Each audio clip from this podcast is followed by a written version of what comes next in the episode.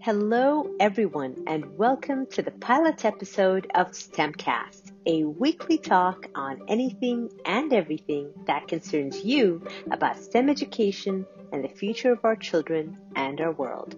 My name is Latifa Khalifa. I'm a social entrepreneur and the co-founder and CEO of Clever Play, an award-winning online and offline STEAM education platform for kids. And today, I'm super excited to talk with our very first guest. I describe her as a true STEMinist, a strong female voice in the campaign to champion the pursuit of STEM fields among the youth and in particular women. She earned a Bachelor of Physics from NYU Abu Dhabi, where for her graduating thesis, she designed a CubeSat mission she pursued this after her internship at the Italian Space Agency in Rome, working under the Agile mission. The payload proposal was the winner of the UAE Space Agency's Minisat competition in 2018, which gave her team the chance to launch the mission to space. Alongside the CubeSat mission, she's an astrophysics PhD student at UCL Mullard Space Science Laboratory in the UK, and today, ladies and gentlemen, I am truly honored to introduce the co-founder of Arab Women in STEM in the UAE, STEM in the UK, Ms. Ahlam Al-Qasim. So we are on. Mm-hmm. All righty, Ahlam, it's very nice to have you on our very first podcast on STEMcast. Thank you for having me. I'm so excited to be here. Yeah, likewise. Uh, so I'm going to dig right in and if you can just give us a little bit of an intro as to um, you know who you are what you do and your field of expertise. Sure. Um, so my name is ahlam al-qasim and i was born and raised in dubai. And um, outside of my studies i enjoy things like painting and reading and also snowboarding. Um, uh, but going into more of what i actually do um, I earned a Bachelor of Physics from NYU Abu Dhabi. Um, and from there, I, I, had a graduating thesis where I designed a CubeSat mission to study something called um, terrestrial gamma ray flashes. Um, these are basically just very high energy particles that are emitted from um, Earth's thunderclouds. And um, I actually decided to pursue this after um, an internship during my undergrad at the Italian Space Agency in Rome. And um, eventually, um, me and my team proposed this to the UAE Space Agency's Minisat competition, um, which won. And so now we're still working on this mission. So, this is one of the things I'm continuing to work on um, post graduating from my bachelor's. And um, alongside the CubeSat mission, um, I'm also an astrophysics PhD student at UCL's Mullard Space Science Laboratory in the UK. And what my thesis focuses on is working on developing a new method to construct X-ray luminosity functions of active galactic nuclei. So active galactic nuclei just basically means that um, I'm studying um, supermassive black holes that are still observed to be active, and they're usually find, uh, found in um, at the very centers of very massive galaxies. Um, so those, those are the types of objects that I focus on. And I guess that's kind of a summary about me. Wow, that's absolutely fascinating. And you know, I think um, I think maybe it's it's safe to say that you're a hardcore STEMinist, and yeah. maybe it would be a little bit it would be a little bit interesting to see, or maybe if you could take us back to your childhood. Um, were there anything you know, in specifically that piqued your curiosity when you were younger that maybe got you interested in STEM to start off with?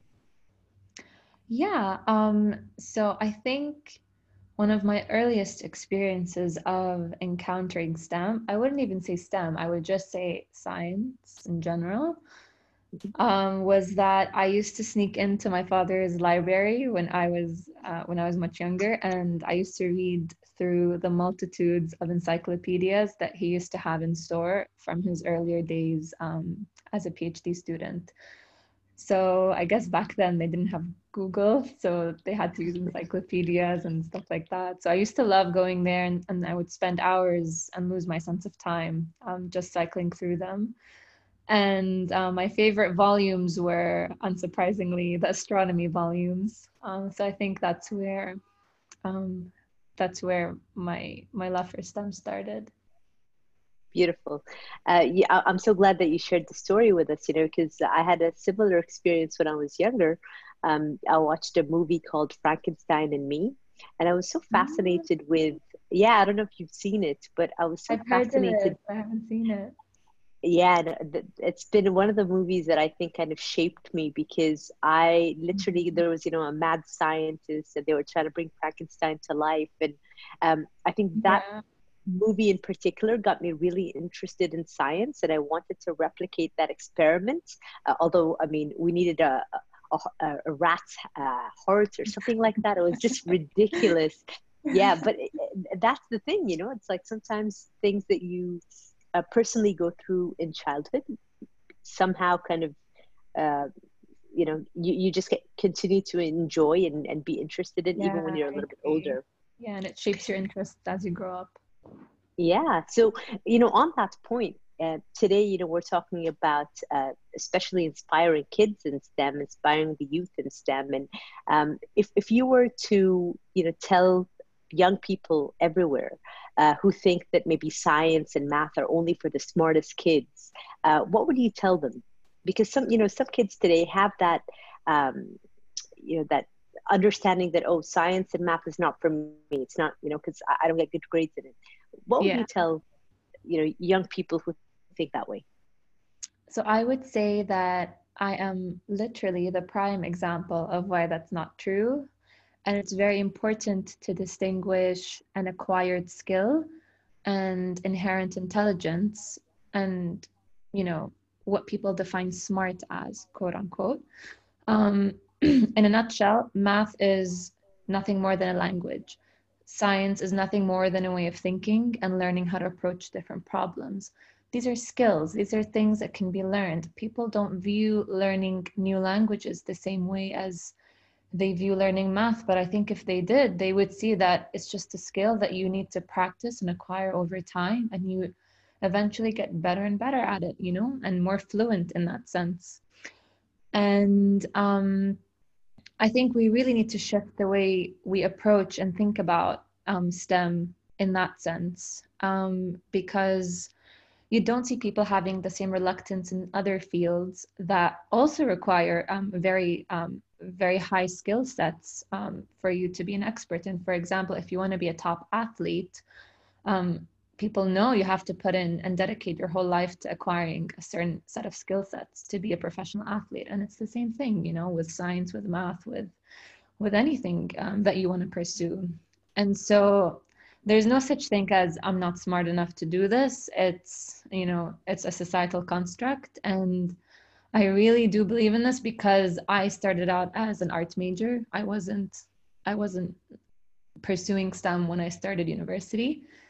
And um, I did a whole year of art before deciding to switch to physics. And that was a very big shift for me. And and not an easy one uh, at that because my my background in science and math was actually very weak from from high school um, which is why I was reluctant to pursue science and went into art as I have, you know, equal interests in both.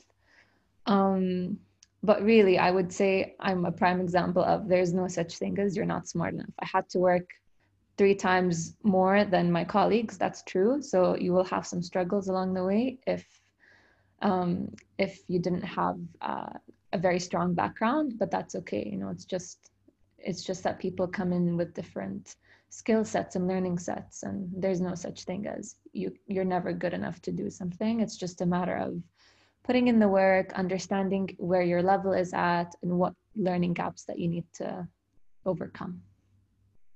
Wow that's uh, that's beautifully put you know. I think what the underlying message that i'm getting out of this is it's really the mindset that you bring into it you know. Yeah. if you're going into this uh, thinking that it's going to be easy obviously you're going to be fooling yourself but if you go into it and say okay you know what? Um, these are just a set of skills. I can learn and acquire these skills over time. Yes mm-hmm. that might require me to you know to put in the hard work but you know that's what it is at the end of the day you know? Nothing comes easy.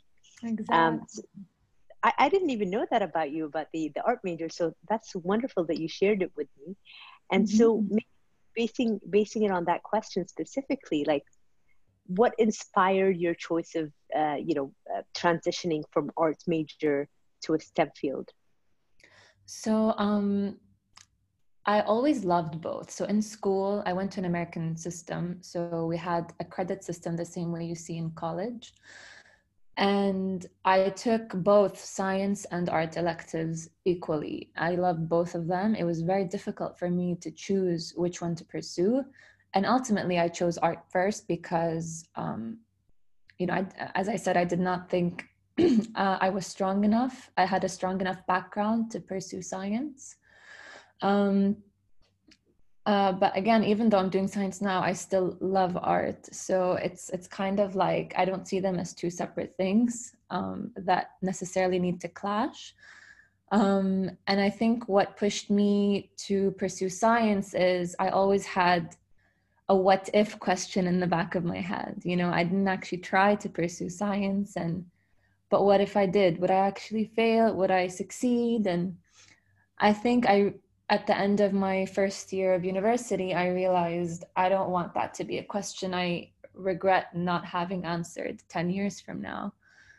And um, yeah, I decided to switch my major and give it a shot. And if it didn't work, it didn't work. I would just go back to art and, you know, then I have my answer. So, um, but yeah, it actually turned out to be to be pretty good in the end yeah that's that's usually what happens when you take a leap of faith you know yeah it, it, it, it, seemed like you took that leap of faith and it paid off and um, you know i think it's it's super important what you're talking about because uh, you know you, you might have been vulnerable at that point in life and you know thinking about whether or not this is going to work out stay in your comfort zone where you know your heart is in the arts yeah. but also kind of thinking about the, the what if question like what if i don't actually pursue this and i might you know i might be just as good or even better um, in the sciences yeah um, and and what you know you, were talking about the um the merging of arts and sciences it kind of reminded me of steve jobs you know because they always draw these parallels yeah. between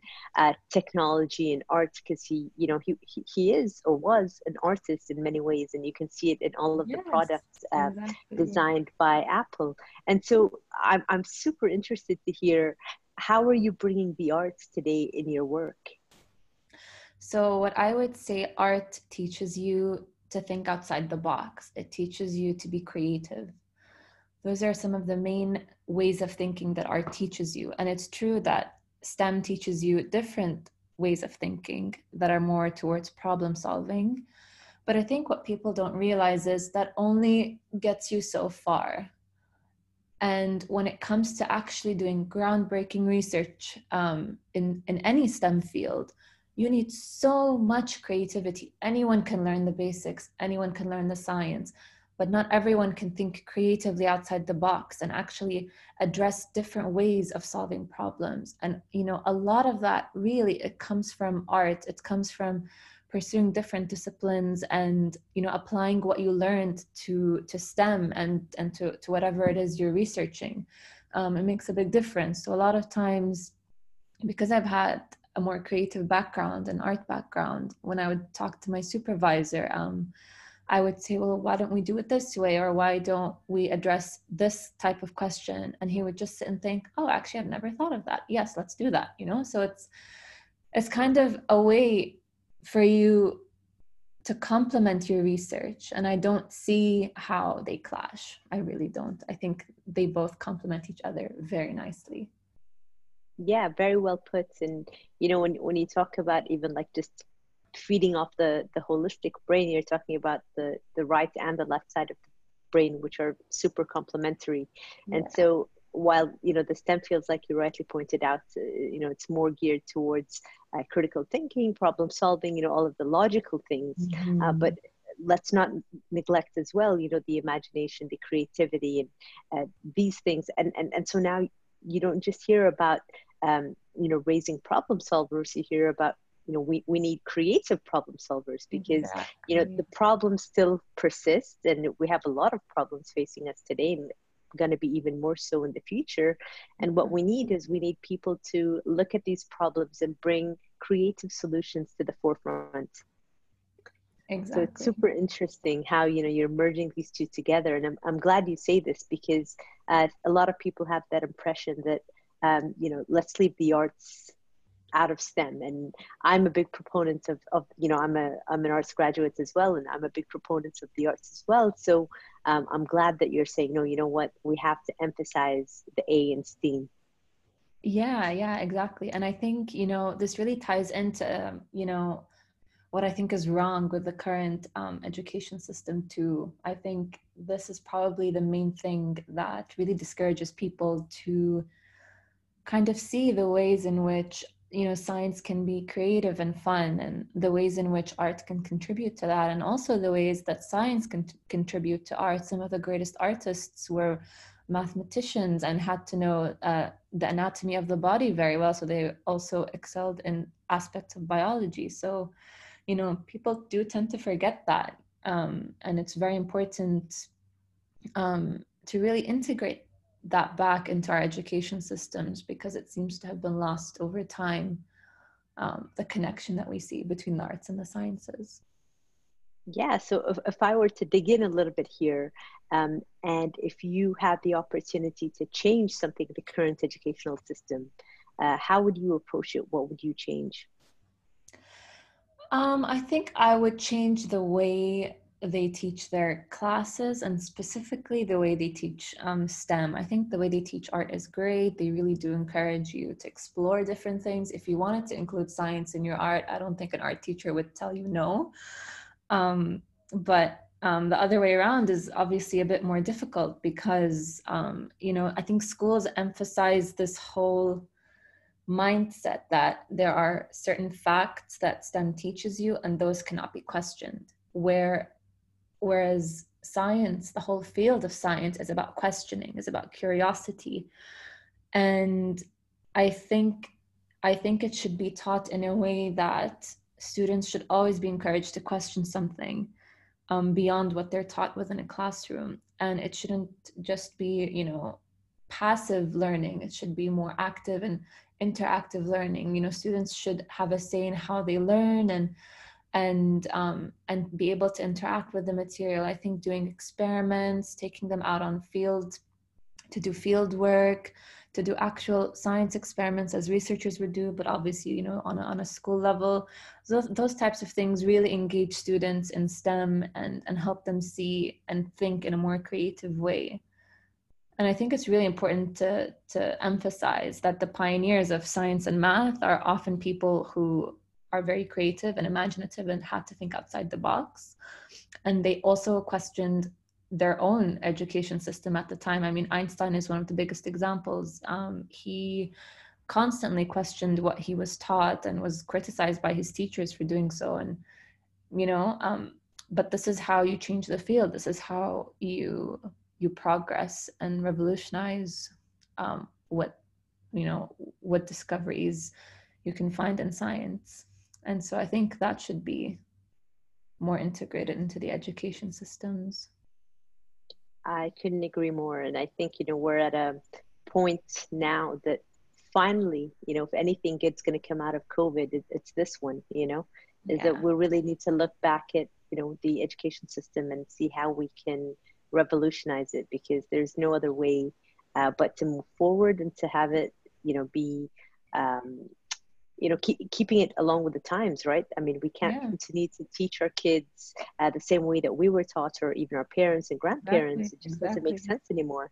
yeah. Uh, we're living in a different world where you know we're we have different problems to face and um, you know we, we require different skill sets and a different mindset altogether mm-hmm. Mm-hmm. so you know, you touched on uh, on Einstein, so I'm I'm pretty interested to hear if you have a certain STEM hero or more than one, uh, and if you can maybe share them with with us and and why uh, you look up to them the way that you do. So um, I think people would expect me to say Einstein is my hero, but actually one of my STEM heroes is Margaret Hamilton. Maybe not everyone knows about her, but um, she worked for NASA um, during the Apollo mission um, days. And I look up to her so much because she really gave up a lot to pursue STEM during a time when it was very difficult and much less socially acceptable uh, for women to do so. And she not only did that, but she excelled in it. You know, she she competed and even surpassed her male peers who, who didn't even say, face the same pressures, um, you know, of, of giving up your career advancement advancement to being a housewife. And and one of her major feats was actually um, saving the moon landing and not enough people give her credit for that. And you know i you know the moon landing wouldn't have been possible without her, her algorithm. And i think that's something great. And she continuously um, challenged people around her and um, always exceeded their expectations of her. And i think that's amazing. And that's something i want to embody um, as a woman in stem. Beautiful.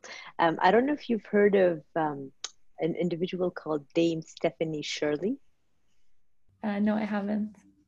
So I just recently read her book. I have no idea how I came across it, but I'm so glad that I did. It's one of those books that kind of, you know, it just it, it was super.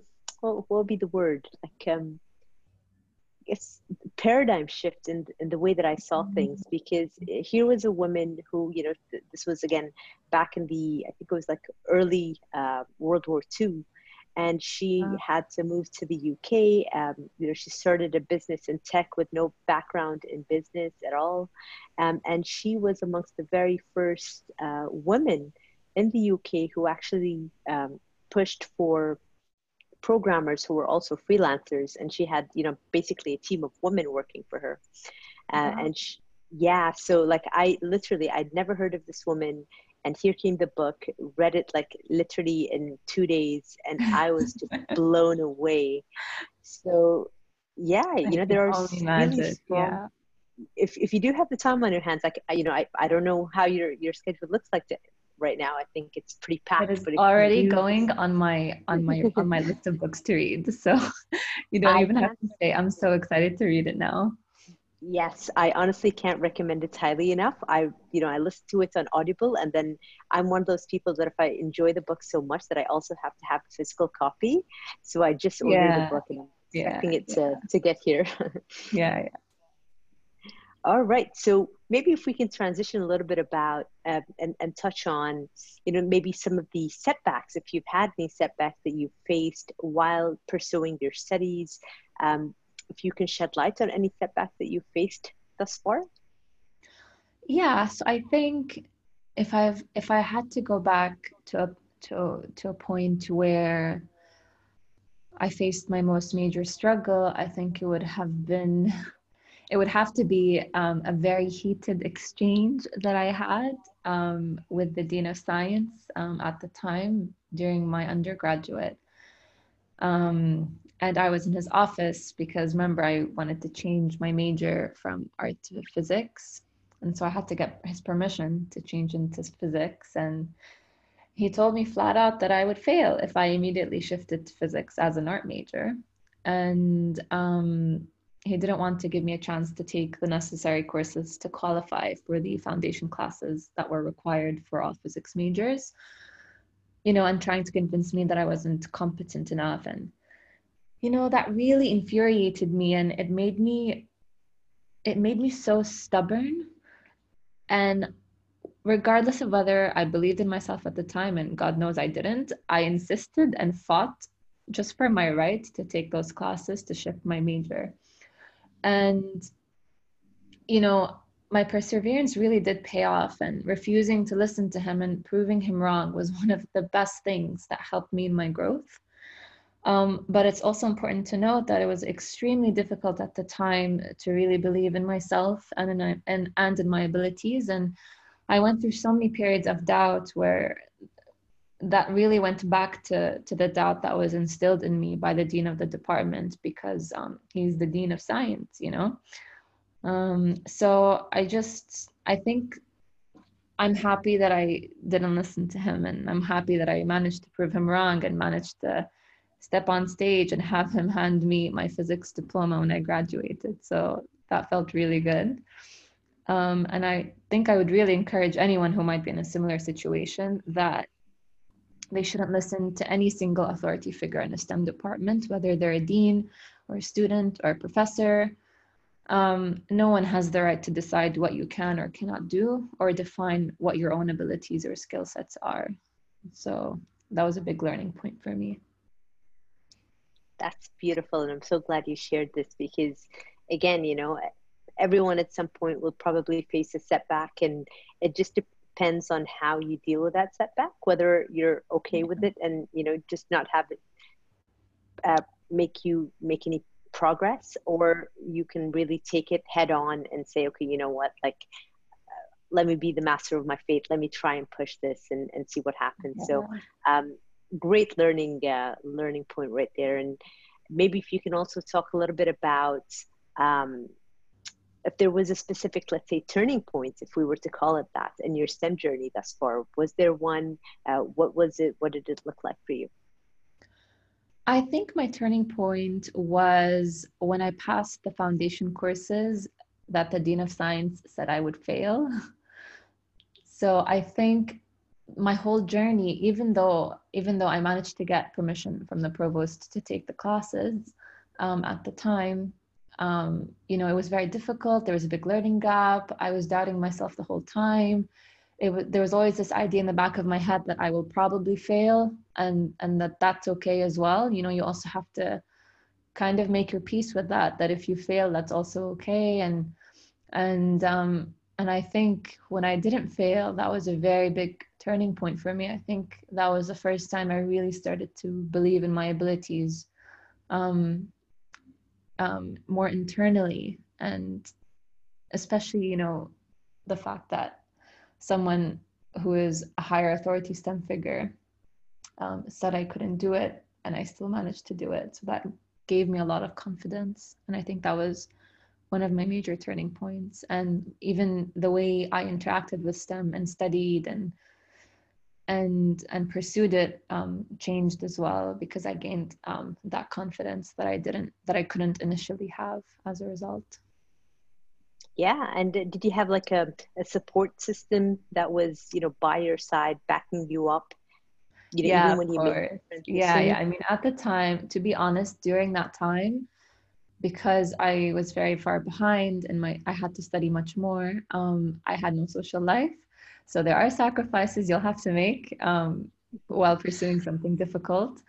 Um, I had no weekends. My weekends were just studying. And I even remember one time we had a gathering at home with guests and I had to study for an exam. And my mom told me, it's okay, just come down with your book and sit there. And I actually just sat in the middle of the gathering and was studying in the middle of it. So I really did lose my social my social life at the time, but I think it was totally worth it and my support system were, were, of course my family. I can't thank them enough for supporting me.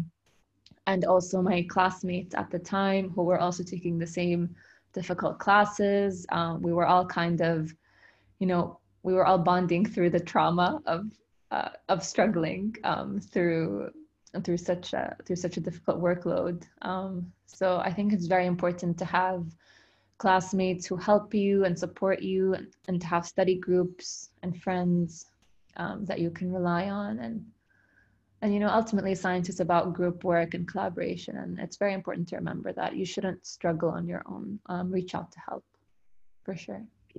Beautiful. So i think it's safe to say that you know because you've had that period where you know you had to literally not have a social life i think you're you're pretty all set up you know for whole, the whole quarantine situation yeah so you're yeah yeah totally totally i adapted much more easily than i expected i hear you i mean someone reached out to me a few months ago and she was like, "Oh, so how, how are you doing with the whole quarantine situation?" I'm like, "What do you mean? Like I've been quarantining for you know for the past two years now. I'm good." yeah, exactly. This is our time to shine. There you go. Um, so I'm not really missing all that much, to be honest. Like I, I think I'm more productive at home, um, just because you know I, I can get to the rhythm of things. Um, yeah, but I mean, outside of it, like going out to the shops or anything like that. I mean, everything's pretty accessible online. It gets yeah, right to your door. I'm not exactly. really missing all that much.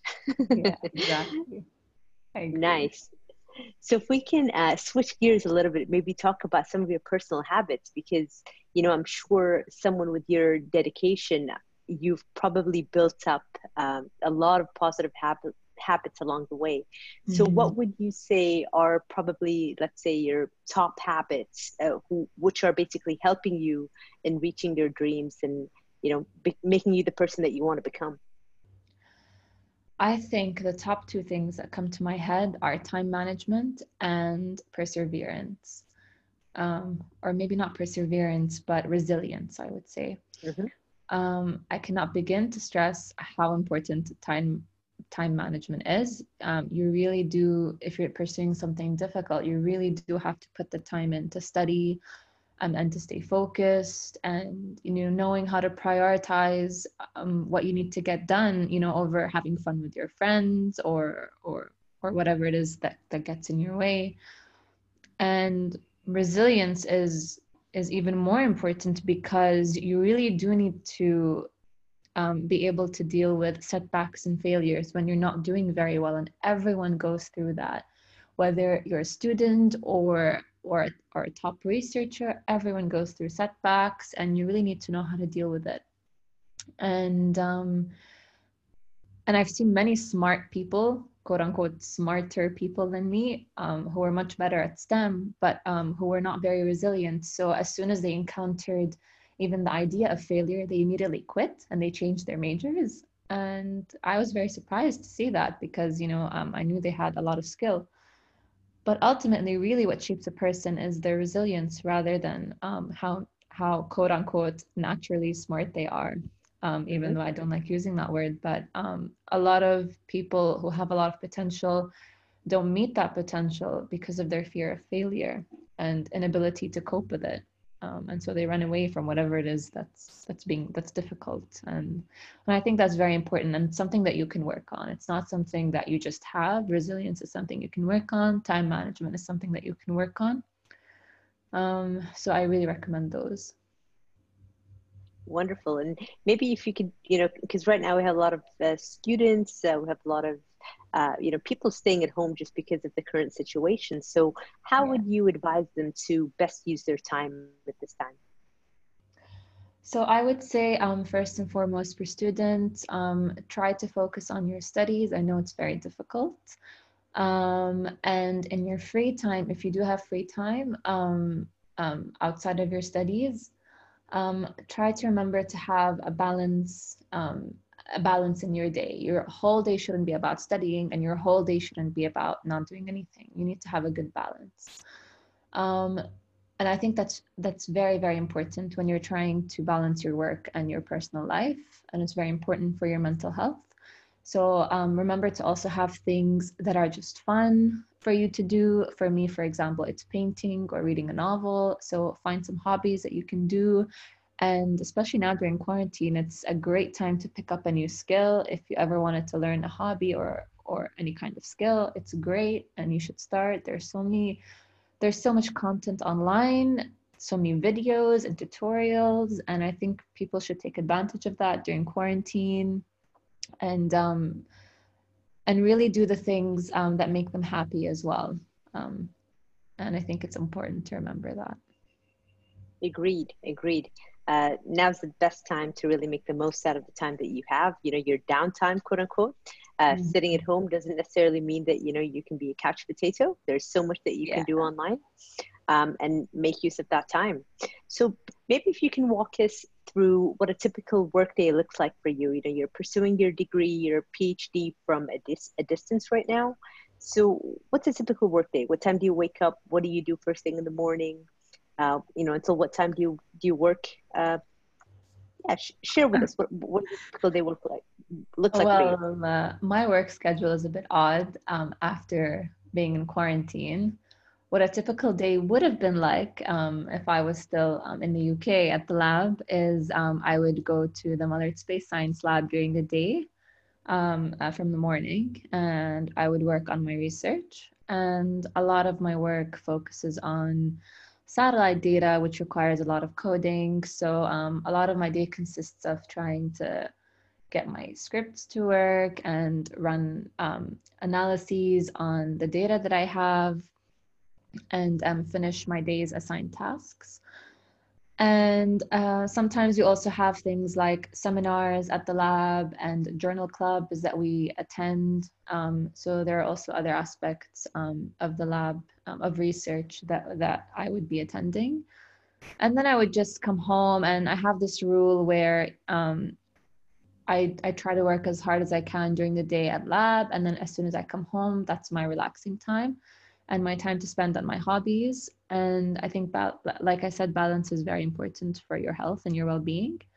And um, it's it's never a good idea to be a workaholic. It makes you less productive over time. So maintaining balance is very good.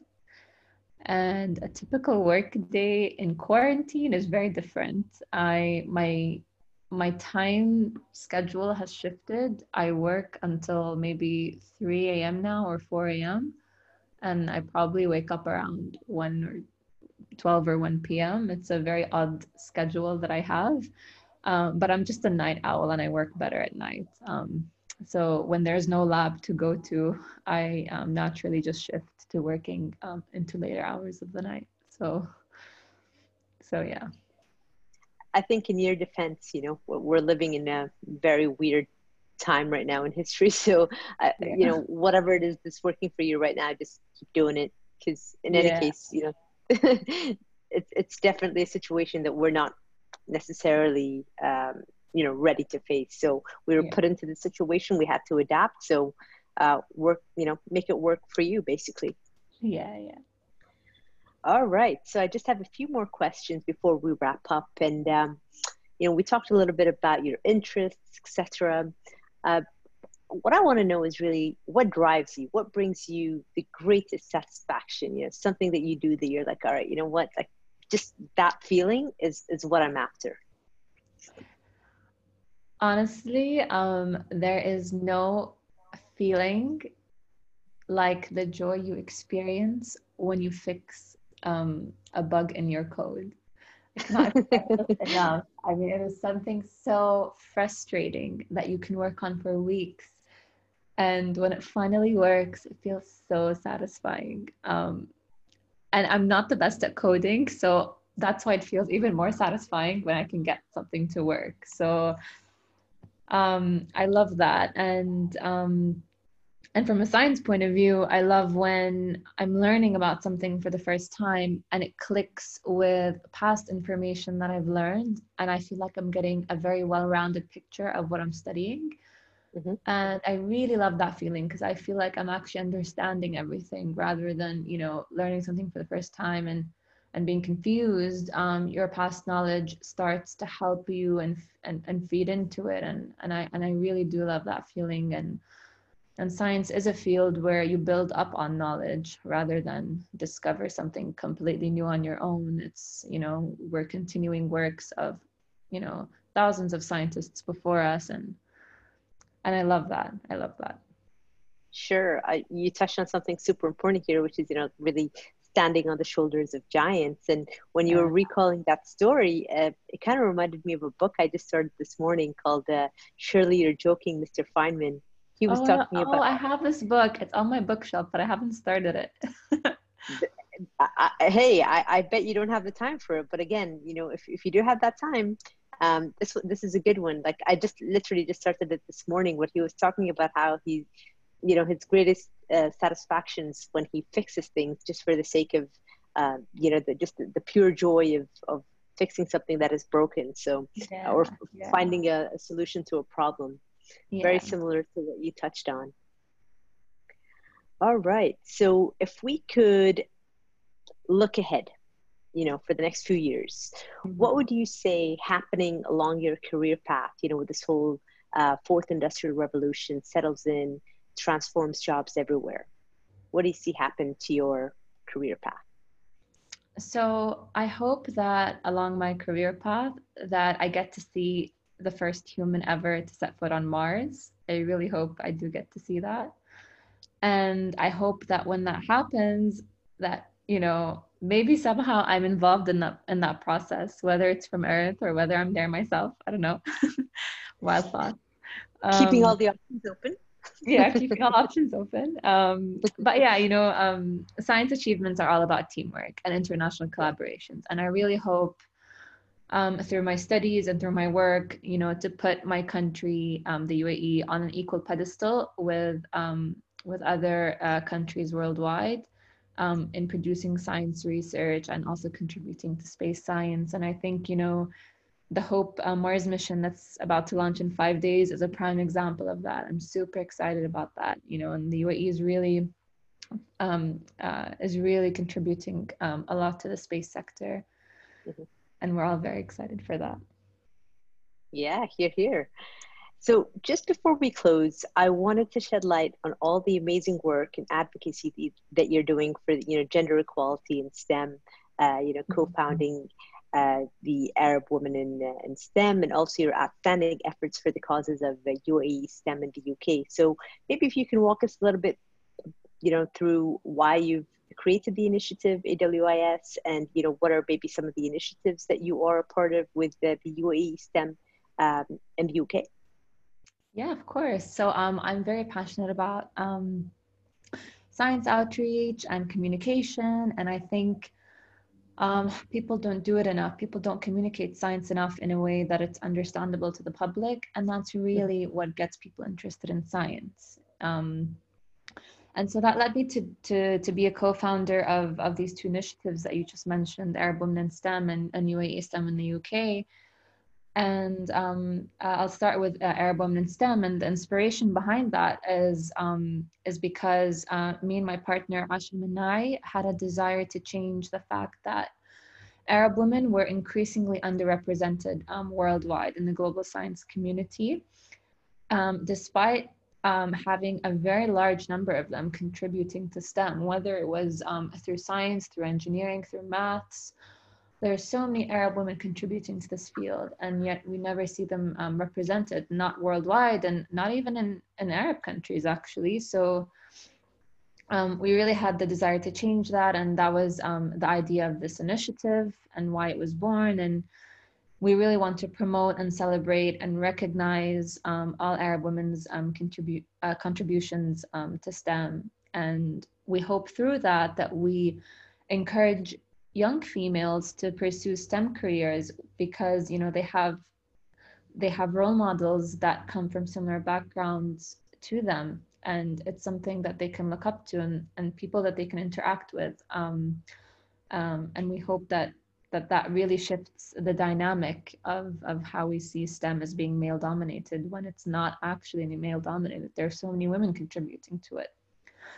Uh, and some of the um, projects we were working on is, um, well, the first one was um, uh, a Women in Space conference. We were going to have a panel um, consisting of um, leading Arab women uh, in STEM, um, talking about their experiences and their struggles and what they've achieved through their STEM careers that was actually supposed to be held um, this year in May, um, but because of the pandemic, it was postponed to next year. So we're still very excited for that.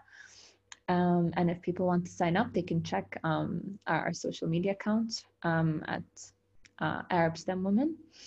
Another initiative that we're working on is uh, a partnership with uh, Letters to a Pre-Scientist. Um, uh, I really love this initiative because um, it really connects scientists to students um, in schools um, who might still be thinking about pursuing science and are still, you know, discovering their curiosity and uh, connects them with the fields that they're um, directly interested in. So let's say a student is interested in space, um, letters to a pre-scientist um, uh, uh, gives them a pen pal who's a scientist um, working in a space field, and they exchange um, a series of letters with each other, uh, and the students can directly interact with the scientist. So we're working with them um, for this uh, upcoming academic year, and uh, we're taking in um, we're going to be taking in submissions very soon. So also, if you're interested in that, uh, check out our account.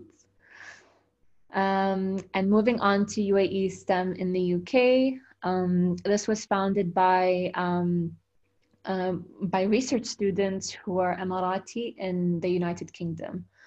and so we came together and said, um, you know, uh, we would love to do some outreach activities within the UK that represent um, UAE's contribution to STEM. Um, and so this was formed, and um, one of our first and long-standing collaborations is with the Science Museum in London, and we participate in this event called the Science Museum Lates every month.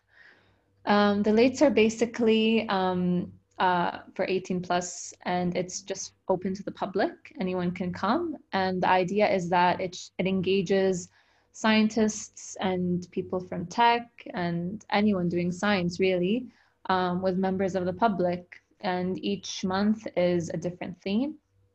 And um, you have to kind of present science in a very creative way. So what we're trying to do or what we were doing um, for the past year is um, highlighting um, a different um, Emirati uh, scientist or, or person in STEM, uh, depending on each month and if it uh, matches up with their field. Um, and, you know, organizing an activity that really connects the public, um, the, the, very diverse public in the UK with the kind of science that, that UAE students are doing.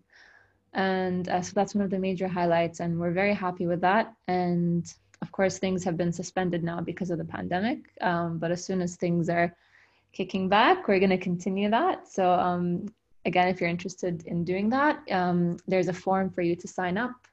Um, if you have a cool idea that you wanna that you wanna do at the science museum um, that's related to your field, and if there's a similar theme that it can be applied to, um, we could totally work with that, and we'd be really excited for that. So uh, yeah, you can reach us at um, UAE STEM on Twitter and uh, and on Instagram. Such great initiatives, and you know, I want to take a second here to acknowledge you because I'm beyond proud of you know everything that you've achieved thus far, and I have no doubts in my mind that this is just the beginning for you. Um, I'm, Thank you, you know, really means a lot. Absolutely, you know, I'm like I said. I mean, I'm I'm a fan. You know, on and offline. so I'm, I'm, eager to see, you know, uh, where you're going to reach reach out to next and what you're going to do. I have no doubt that you know, uh, with what you're doing today, you're you're reaching a lot of people. You're leaving your impact, and maybe if we were to to close on a specific question, that question would be, if you had a STEM mission for your life, mm-hmm. what would that STEM mission be? I think my STEM mission would be encouraging more youth to pursue the natural sciences despite um, social pressures to go um, for the more safe option, which is engineering. At least that's the case in, in the Arab region.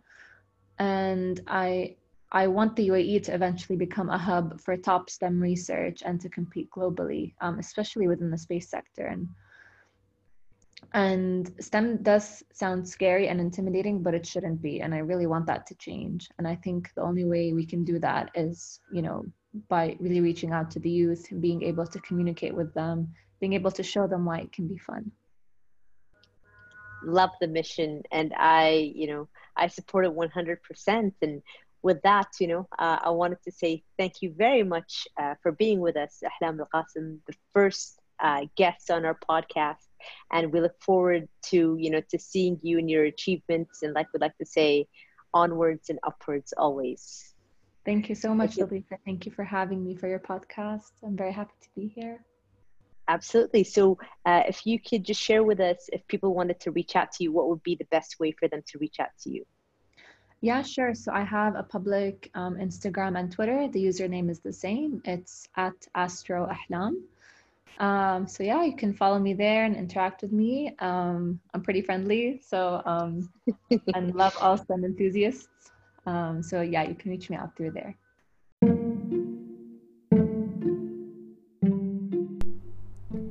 That was Ahlam Al Qasim, an astrophysics PhD student from the United Arab Emirates.